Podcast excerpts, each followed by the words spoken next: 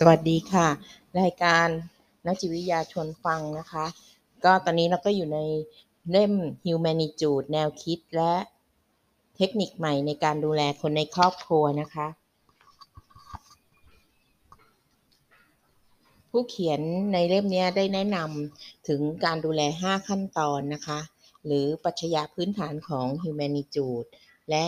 หลัก 4 ประการของ Humanitude ก็เพื่อเป็นการสื่อสารให้อีกฝ่ายรู้ว่าฉันให้ความสำคัญกับคุณนะคะ ไปแล้วแต่บางครั้งก็มีคนมาปรึกษาว่า ได้ยินว่าตามหลัก Humanitude เนี่ย การมองจากที่ใกล้ๆเป็นสิ่งจำเป็น แต่พอลองทักผู้ป่วยในระยะใกล้ ๆ กับถูกชกเข้าให้นะคะ ความจริงแล้วเนี่ยมีเหตุผลอยู่ว่าทำไมจึง เกิดเหตุการณ์ที่ไม่ราบรื่นแบบนี้ขึ้น ดังนั้นในบทนี้จะขอพูดถึงขั้นตอนในการสร้างสมพันธภาพที่ดีกับอีกฝ่ายนะคะ จุดประสงค์ของการดูแลตามแนวคิด Humanitude ก็คือ การสร้างสมพันธภาพที่ดีกับอีกฝ่าย ดังนั้นเราจึงต้องทำสิ่งเดียวกับที่เราทำเป็นปกติในตอนที่เราสร้างสมพันธภาพที่ดีกับคนใครสักคนหนึ่งนะคะ และใช้ เวลาที่จะสนุกสนานร่วมกันในการดูแลผู้ป่วย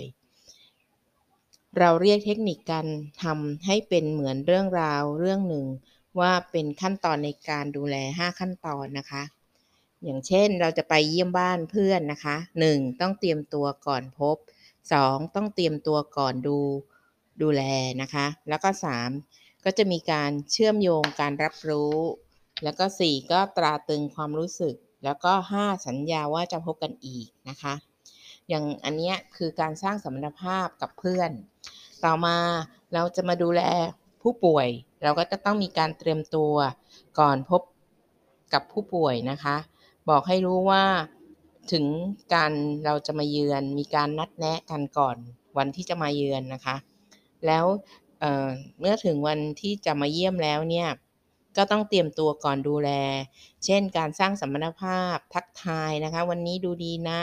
สวัสดีมาหาแล้วนะ อะไรเงี้ยนะคะ มีการพูด มีการมองแล้วก็มีการสัมผัสเพื่อให้ผู้ป่วยได้รับรู้นะคะ ที่อันนี้คือสิ่งที่เธอชอบกินนะ มากินกันเถอะดีมากอย่างนั้นแหละอร่อยใช่ไหมเออ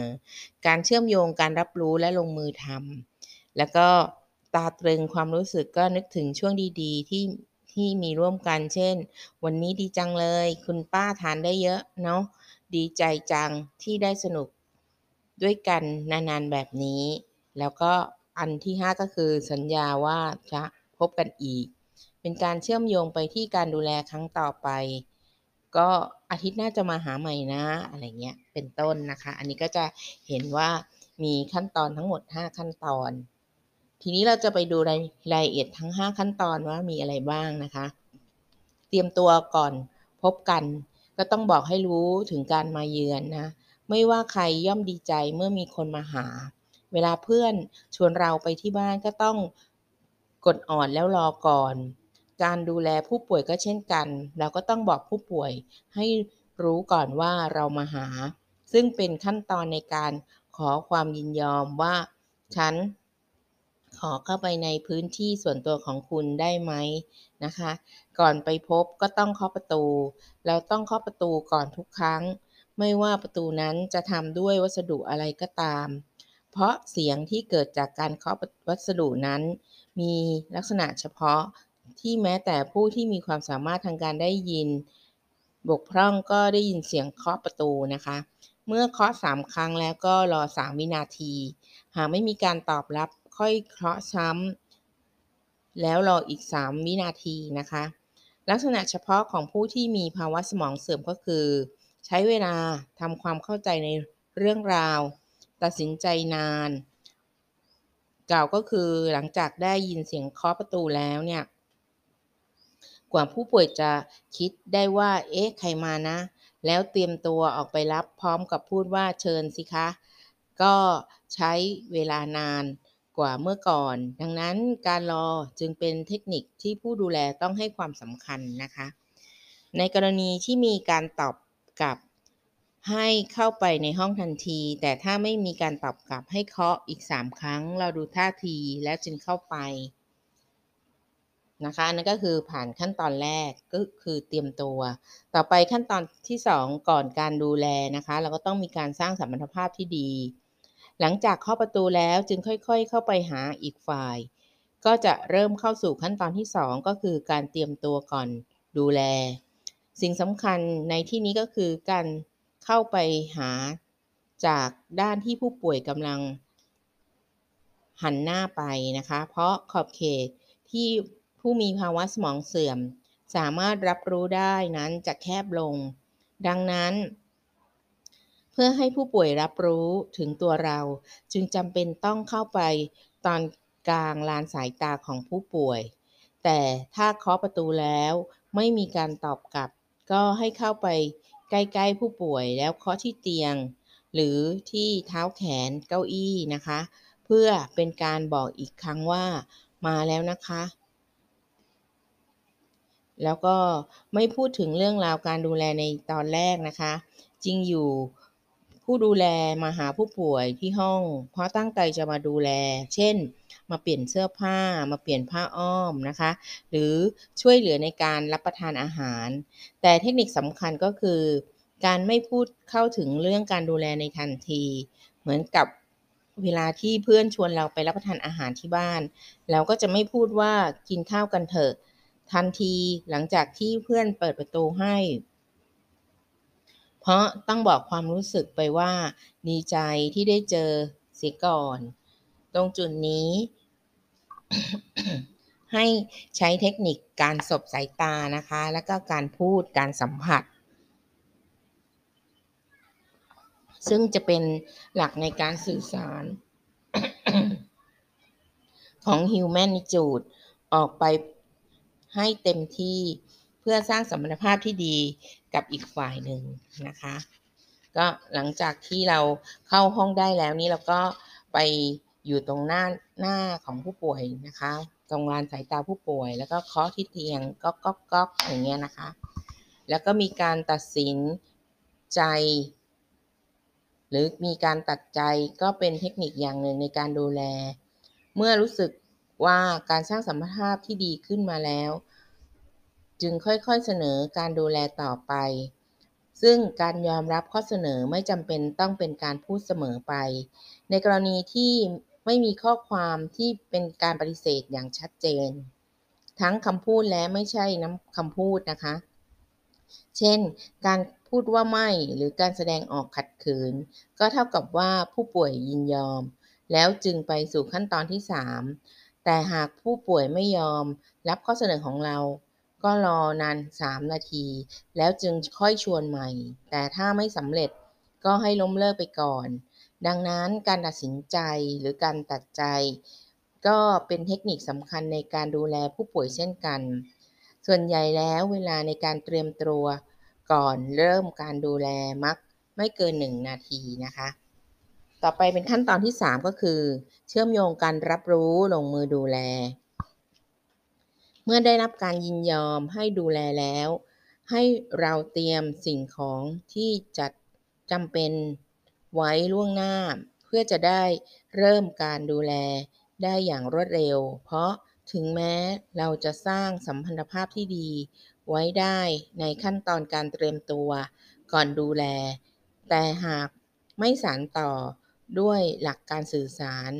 อันได้แก่สบตาผู้สัมผัส มาใช้อย่างต่อเนื่อง ก็อาจจะทำให้สัมพันธภาพที่สร้างขึ้นมาขาดช่วงไปนะคะ หลักในการสื่อสารมีความสำคัญอย่างมากในการบอกให้อีกฝ่ายรู้เสมอว่า ฉันรู้ว่าคุณอยู่ตรงนี้ ฉันให้ความสำคัญกับคุณ แต่ถ้านึกขึ้นได้ เอ๊ะ ลืมผ้าขนหนูแล้วเดินออกจากห้องไป เราจะเราก็จะ สูญเสียหลักในการสื่อสารนั้นไป ดังนั้นการเตรียมพร้อมให้ดีก่อนเข้าไปในห้อง จึงเป็นเรื่องที่สำคัญเช่นกันนะคะเขาบอกว่าไม่ทำให้ข้อมูลที่ได้รับผ่านทางประสาทสัมผัสทั้ง 5 ขัดแย้งกัน เช่น ในขณะดูแลต้องคอยสังเกตว่าการสบตา การพูด และการสัมผัส ขัดแย้งกับข้อความที่เราต้องการสื่อไปยังอีกฝ่าย หรือไม่ ตามที่ได้อธิบายไปแล้ว การเข้าไปหาอีกฝ่าย จากทางด้านหน้าสบตาเป็นระยะเวลานาน และพูดคุยด้วยคำพูดที่ทำให้อีกฝ่ายรู้สึก สบายใจนั้น เป็นการสื่อสารข้อความว่า ฉันให้ความสำคัญกับคุณ แต่ในขณะเดียวกัน การจับ ข้อมูลของอีกฝ่ายหนึ่งจากด้านบนจะทำให้การสื่อสารข้อความออกไปว่า ฉันกำลังช่วงชิง การเอาความเป็นอิสระของคุณนั้นไปนะคะ ก็นั่นหมายความว่าข้อความที่เราสื่อสารไปยังอีกฝ่ายเกิดความขัดแย้งกัน และทำให้อีกฝ่ายเกิดความสับสน ดังนั้นสิ่งสำคัญก็คือ ต้องไม่ให้เกิดความขัดแย้งในข้อความที่เราสื่อสารไปยังอีกฝ่าย ไม่ว่าจะเป็นการดูแลแบบใดก็ตามนะคะ เพราะฉะนั้นต้องระมัดระวังเรื่องการสัมผัส เรื่องการจับนะคะ การสบตาและการพูดและการสัมผัสเนี่ยจะมีความขัดแย้งก็ทำให้เกิดผู้ป่วยไม่ไว้วางใจได้นะคะ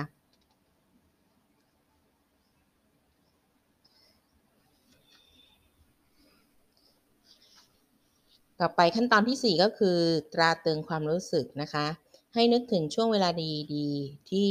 มีร่วมกันนะคะ เมื่อดูแลเสร็จแล้วก็โล่งใจ แต่จะจากไปในทันทีเลยไม่ได้ ต้องทำขั้นตอนต่อไปเพื่อยืนยันถึงช่วงเวลาดีๆ ที่เรามีส่วนร่วมกันมาก่อน ว่าสนุก ที่เราได้อยู่ด้วยกัน ให้ลองนึกถึงช่วงเวลาที่นั่งดื่มชาสบายๆ กับเพื่อนหลังรับประทานอาหารที่บ้านเพื่อนนะคะ เวลาที่ใช้ในการตราตึงความรู้สึกก็คือ 40 วินาทีโดยประมาณนะคะ การคงเหลือความทรงจำที่ดีเอาไว้ในความทรงจำที่ประกอบกับอารมณ์ความรู้สึก ในขั้นตอนการตราตึงความรู้สึกเราจะคงเหลือเรื่องที่ว่า การดูแลที่เพิ่งจบไปนั้นเป็นสิ่งที่ดี และให้ความรู้สึกที่ดีมาก ลงไปในความจำที่ประกอบกับอารมณ์และความรู้สึกนะคะ เช่น ตอนนี้คุณป้าอาบน้ำเสร็จแล้วรู้สึกสดชื่นสบายตัวนี้นะคะ ตามที่กล่าวไว้ในหัวข้อโครงสร้างและลักษณะเฉพาะของความทรงจำแล้วว่า ผู้ป่วยจะคงความทรงจำที่เกี่ยวกับความรู้สึกนั้น เอาไว้ได้นานกว่าความทรงจำประเภทอื่นนะคะ ดังนั้นการคงเหลือความจำที่ประกอบกับอารมณ์ความรู้สึก เช่น การดูแลอย่างการเช็ดตัวหรือการอาบน้ำนั้นก็เป็นเรื่องที่รู้สึกดีมาก จะช่วยทำให้ผู้ป่วยยอมรับการดูแลครั้งต่อไปได้ง่ายขึ้นนะคะ กล่าวคือช่วงเวลาที่ใช้ในการตราตึงความรู้สึก เอาไว้จะช่วยปูทางในการดูแลในครั้งต่อไปทำให้ประสบความสำเร็จนั่นเองนะคะ ขั้นตอนสุดท้ายขั้นตอนที่ 5 นะคะ สัญว่าสัญญาว่าจะมาพบกันอีก เชื่อมโยงไปสู่การดูแลครั้งต่อไป หลังจากได้ใช้เวลาที่ดีร่วมกับใครสักคนแล้ว เราย่อมคิดว่า อยากเจอกันอีกจัง ในการดูแลเองก็เช่นกัน หากช่วงเวลาที่มีร่วมกัน ช่วงเวลาที่ดูแลนะคะ เป็นช่วงเวลาที่ทำให้รู้สึกสบายใจ อีกฝ่ายก็จะตั้งหน้าตั้งตา รอถึงการดูแลในครั้งต่อไป ขั้นตอนที่เชื่อมโยงไปยังการดูแลครั้งต่อไป ก็คือ สัญญาว่าจะพบกันอีก โดยเราต้องบอกให้ชัดเจนว่า พรุ่งนี้จะมาอีกนะคะ หรือครั้งต่อไปก็จะมาตอน4โมงนะคะ และการเขียนวันเวลาที่จะมาในครั้งต่อไปลงในปฏิทินหรือสมุด แล้ววางไว้ที่บนโต๊ะหรือในห้องก็เป็นเทคนิคที่ช่วย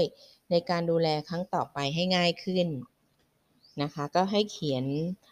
วงไว้ที่ปฏิทินก็ได้นะคะ ไว้เจอกันใหม่นะ เดี๋ยวผมจะมาอีกทีในวันนี้นะ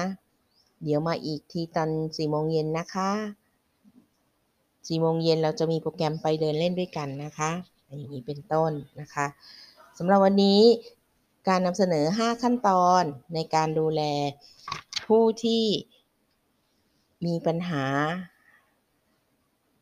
ก็จะจบลงตรงนี้นะคะสำหรับเอพิโซดหน้าเราอาจจะมาดูกรณีตัวอย่างว่า เมื่อเราใช้ขั้นตอนการดูแลทั้ง 5 ขั้นตอนแล้วมีผลเป็นยังไงบ้างนะคะสำหรับวันนี้ขอบคุณมากค่ะ